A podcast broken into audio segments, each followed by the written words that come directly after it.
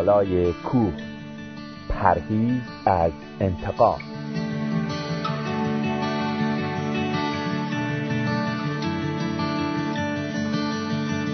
دوستان ارجمند در موعظه بالای کوه مسیح نخست خصوصیات پیروان واقعی خود را در قسمت خوشابه حالها بیان می‌دارد سپس اعلام می کند که شاگردانش باید نور و نمک جهان باشند. در قسمت بعدی یعنی در آیات 17 تا 20 از باب پنجم انجیل متا از شاگردان و پیروان واقعی خود می‌خواهد که عدالتشان از عدالت رهبران مذهبی یهود فراتر و عمیقتر باشد. منظور او این بود که شاگردانش باید کلام خدا را به درستی درک کنند و به مقصود واقعی آن پی ببرند و به این صورت آن را اجرا کنند. او برای آنکه به شاگردان خود روش درست درک صحیح کلام خود را تعلیم دهد به بررسی چندین حکم مذهبی پرداخت که در آن زمان مورد سوء تعبیر قرار داشتند. او احکام مربوط به قتل و زنا و طلاق و سوگند را مورد ارزیابی مجدد قرار داد و معنی و کاربرد صحیح آنها را تعلیم داد. او مقصود اصلی خدا را از اعطای این احکام بیان فرمود. اکنون در ادامه موعظه و در ادامه تشریح مقصود اصلی و واقعی خدا از اعطای احکام خود به بشر عیسی مسیح به نقطه اوج موعظه خود می‌رسد. او در اینجا تعلیمی را ارائه می دهد که بیش از همه مورد تحسین قرار گرفته و در ضمن بیش از همه از آن انتقاد شده است. این تعلیم در مورد رفتار ماست با کسانی که به ما بدی می کنند و دشمن ما هستند. مسیح ابتدا تعلیم داد که در مقابل آنانی که به ما بدی می کنند از انتقام بپرهیزیم. سپس فرمود که دشمنان خود را محبت کنیم. این مهمترین و در ضمن دشوارترین بخش موعظه بالای کوه است که برای اجرای آن نیاز مبرمی به کمک و قدرت روح القدس وجود دارد. در این درس به مسئله پرهیز از انتقام می‌پردازیم و در درس بعدی موضوع محبت به دشمنان را بررسی خواهیم کرد. عیسی مسیح فرمود شنیده اید که گفته شده است چشمی به چشمی و دندانی به دندانی. لیکن من به شما می‌گویم با شریر مقاومت مکنید بلکه هر که به رخساره راست تو تپانجه زند دیگری را نیز به سوی او بگردند و اگر کسی خواهد با تو دعوا کند و قبای تو را بگیرد عبای خود را نیز بدو واگذار. و هرگاه کسی تو را برای یک میل مجبور سازد دو میل همراه او برو. هر کس از تو سوال کند بدو ببخش و از کسی که قرض از تو خواهد روی خود را مگردان. انجیل متا باب پنجم آیه های سی و هشت تا چهل و دو. عیسی مسیح در این قسمت از فرمایش خود به حکمی از تورات اشاره می کند که تنظیم کننده روابط افراد با یکدیگر به هنگام بروز اختلاف است. در این حکم چنین آمده است. اگر مردم جنگ یعنی نزاع کنند و اذیتی حاصل شود آنگاه جان به عوض جان بده و چشم به عوض چشم و دندان به عوض دندان و دست به عوض دست و پا به عوض پا و داغ به عوض داغ و زخم به عوض زخم و لطمه به عوض لطمه. کتاب خروج باب 21 آیه های 22 تا 25 نکته مهمی که باید در نظر داشت این است که شریعت و احکام موسی هم جنبه اخلاقی داشت و هم جنبه اجتماعی. بسیاری از احکام موسی مربوط به روابط افراد در جامعه می باشد از متن تورات کاملا آشکار است که این احکام اکثرا خطاب به داوران اسرائیل یعنی قاضی های دادگاه ها و محکمه های آن روزگار نوشته شده است خدا ایشان را موظف به اجرا و پیاده کردن این اصول و احکام می سازد. هدف خدا از این احکام این بود که سزای دقیق هر عملی را مشخص سازد خدا می‌خواست از یک طرف مجازات عادلانه و منصفانه خطاکار را مشخص کند و از طرف دیگر شخص مورد ظلم را وادارد که فقط در حدی معادل ظلم وارده از طرف انتقام بگیرد. به این ترتیب این حکم دو کار انجام می‌داد برقراری عدالت و جلوگیری از انتقام شخصی. این حکم باعث می شد که خانواده شخص مظلوم نتوانند با گرفتن انتقامی خارج از حد تصور قانون و اجرای آن را به دست بگیرند. مطابق اسناد تاریخی باقی مانده چنین به نظر می رسد که در روزگار مسیح اجرای دقیق و تحت لفظی این حکم جای خود را به پرداخت خسارت یا دیه داده بود. شخص به ازای صدمه ای که به دیگری وارد می می بایست خسارت یا دیهی به او بپردازد.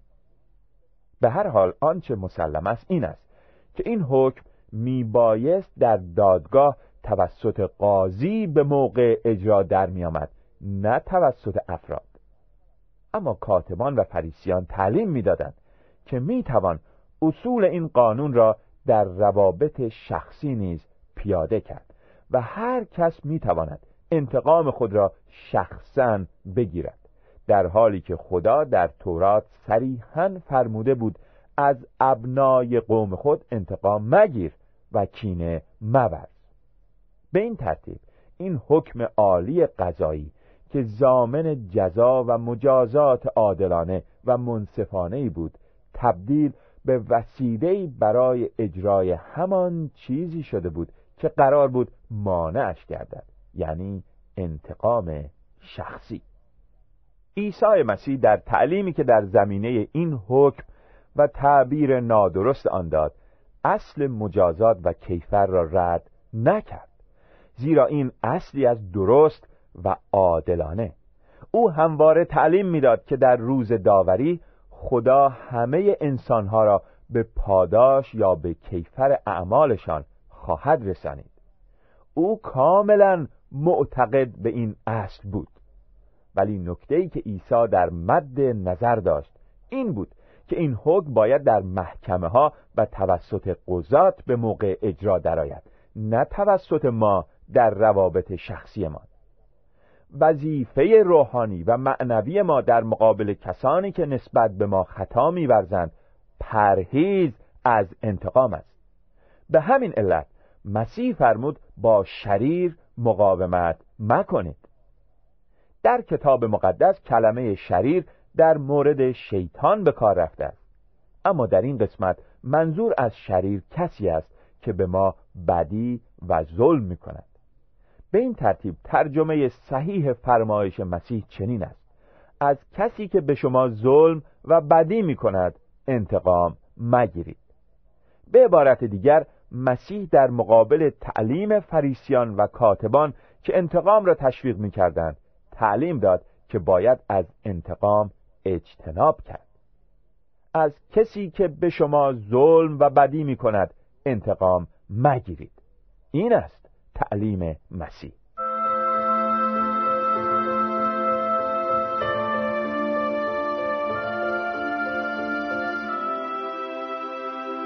پس از بیان این اصل مهم و اساسی عیسی مسیح چهار نمونه از ظلمی را که بر مسیحی می‌تواند وارد آید نقل کرد. او فرمود اگر کسی بر گونه راست تو سیلی بزند گونه دیگر خود را به طرف او بگردان. هرگاه کسی تو را برای گرفتن پیراهنت به دادگاه بکشاند کت خود را هم به او ببخش. هرگاه شخصی تو را به پیمودن یک میل راه مجبور نماید. دو میل با او برو. به کسی که از تو چیزی می‌خواهد ببخش. و از کسی که تقاضای قرض می‌کند روی نگردان. اینها فقط نمونه هایی است از بدی ها و ستم هایی که ممکن است در حق ما روا شود. اما در همه این موارد تعلیم مسیح همان است. با شریر مقاومت مکنید و از کسی که به شما بدی می کند انتقام مگیرید. اما آیا چنین چیزی امکان پذیر است؟ آیا می توان صورت خود را نگه داریم تا شخص ظالم برای بار دوم بر آن سیلی بزند؟ آیا می توان در مقابل کسی که ما را به ناحق به دادگاه می کشد از حق خود گذشت؟ آیا می توان در مقابل زورگویان سکوت اختیار کرد و نه فقط این بلکه به خواسته ناحق و زورگویانه ایشان تن در داد. آیا چنین رفتاری منطقی است؟ اینجاست که می‌توان درک کرد چرا در تمام طول تاریخ تا این حد با این تعلیم مسیح مخالفت شده است. اما این معیاری است که عیسی مسیح از ما انتظار دارد. و این معیاری است که خود او به آن عمل کرد. وقتی او را بازداشت کردند تا محاکمه کنند با دشمنان خود مقاومت نکرد. گرچه در آن شب تاریک می‌دانست که چه بر او خواهد گذشت نه گریخت و نه مبارزه کرد. وقتی او را به طور فرمایشی محاکمه می‌کردند از خود دفاع نکرد. او در مقابل اتهامات دروغ مخالفین خود هیچ نمی گفت طوری که کاهن اعظم متعجب شده بود. تنها سخنی که او در حضور محاکمه کنندگان خود بر زبان آورد در مقابل سوگندی بود که کاهن اعظم داد و فرمود که حقیقتا پسر خدا است. با شنیدن این سخن کاهنان او را محکوم کردند. پس او را بردند تا برای اعدام آماده کنند. در این فاصله سربازان با چماق بر سر و صورت او میکوفتند. بر چهره او آب دهان میانداختند و با کلمات زشت و تمسخر آمیز به او توهین می‌کردند. اما در مقابل همه اینها او هیچ مقاومتی از خود نشان نداد. و وقتی او را بر روی صلیب میخکوب می‌کردند. برای اعدام کنندگان خود دعای خیر کرد و گفت ای پدر اینها را بیامرز زیرا که نمی‌دانند چه می‌کنند. اشعیا نبی چه درست پیشگویی کرده و گفته بود او مظلوم شد اما تواضع نموده دهان خود را نگشود. مثل برهی که برای زب می‌برند و مانند گوسفندی که نزد پشم برنده اش بی زبان است همچنان دهان خود را نگشود. او با خیشتنداری بزرگوارانه و با محبت آرامش خود را حفظ کرد و اجازه داد تا دشمنان ظلم و ستم را به حد اعلای خود برسانند. او به جلو مینگریست. او می‌دانست که سرانجام حق پیروز خواهد شد. او از پیش می‌دید که سه روز پس از مرگ دوباره زنده خواهد شد و بسیاری به او ایمان خواهند آورد. ما نیز اگر به کلام و به وعده خدا ایمان داشته باشیم و بدانیم که خدا ما را به حق خود خواهد رساند و اینکه انتقام از آن اوست با گذشت و محبت با دشمنان خود رفتار خواهیم کرد. به هر حال راه مسیح راه صلیب است. او این راه را برای خود برگزید و از شاگردانش نیز انتظار دارد که راه او را بپیماید. اگر کسی بخواهد مسیح را پیروی کند باید آماده باشد تا همان راهی را که او پیمود بپیماید. به این منظور او باید از استاد خود بزرگواری گذشت و محبت کامل را بیاموزد. او باید چنان از محبت لبریز شود که بتواند از هر گونه انتقام چشم پوشی کند. این است اصل و قاعده مسیحی حاکم بر روابط فردی ما با دیگران. اما مسیح هیچگاه تعلیم نداد که این اصل باید بر روابط اجتماعی نیز حاکم شود. در جامعه باید اصل پاداش و کیفر حاکم باشد. به همین سبب است که خدا حکومتها را مقرر ساخته است تا نظم را در جوامع برقرار کند. پولس رسول در این زمینه می‌فرماید همه باید از اولیاء امور اطاعت نمایند. زیرا بدون اجازه خدا هیچ قدرتی وجود ندارد و زمامداران فعلی را خدا منصوب کرده است. او خادم خداست تا غضب خدا را در مورد خطاکاران اجرا نماید.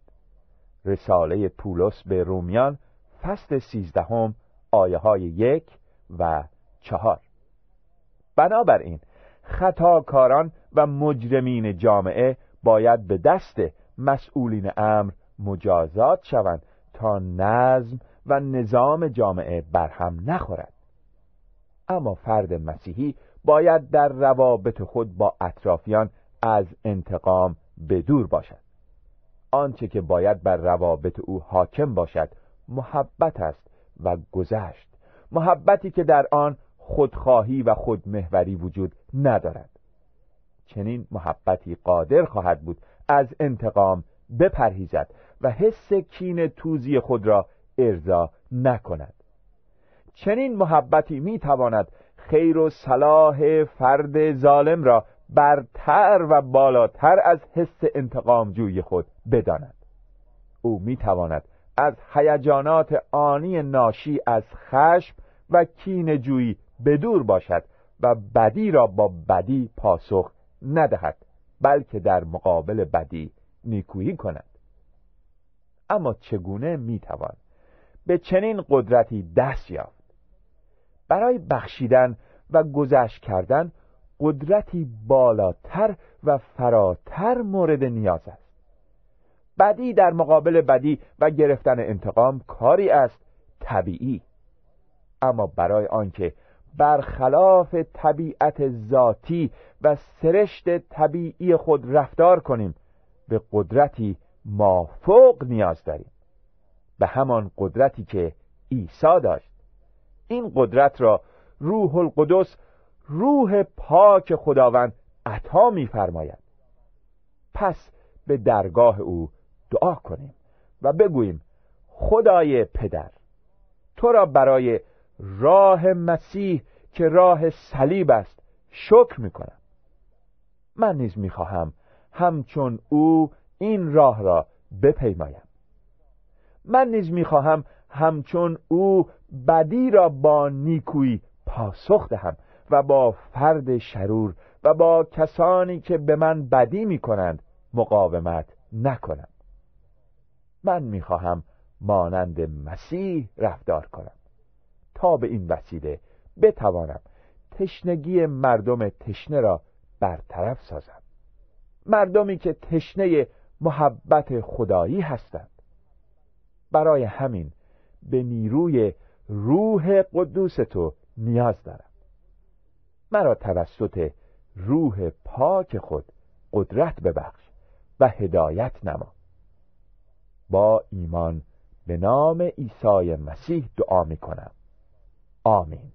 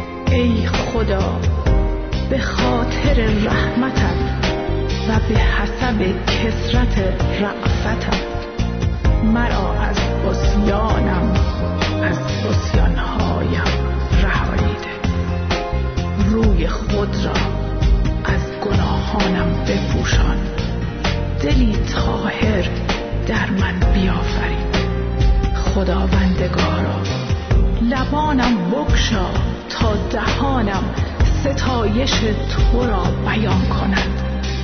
خدایی که به راستی قلب من راقب هستی هدیه من برای تو این روح تو به کار من است و می‌دانم خدایا تو این هدیه را خار نخواهی شد.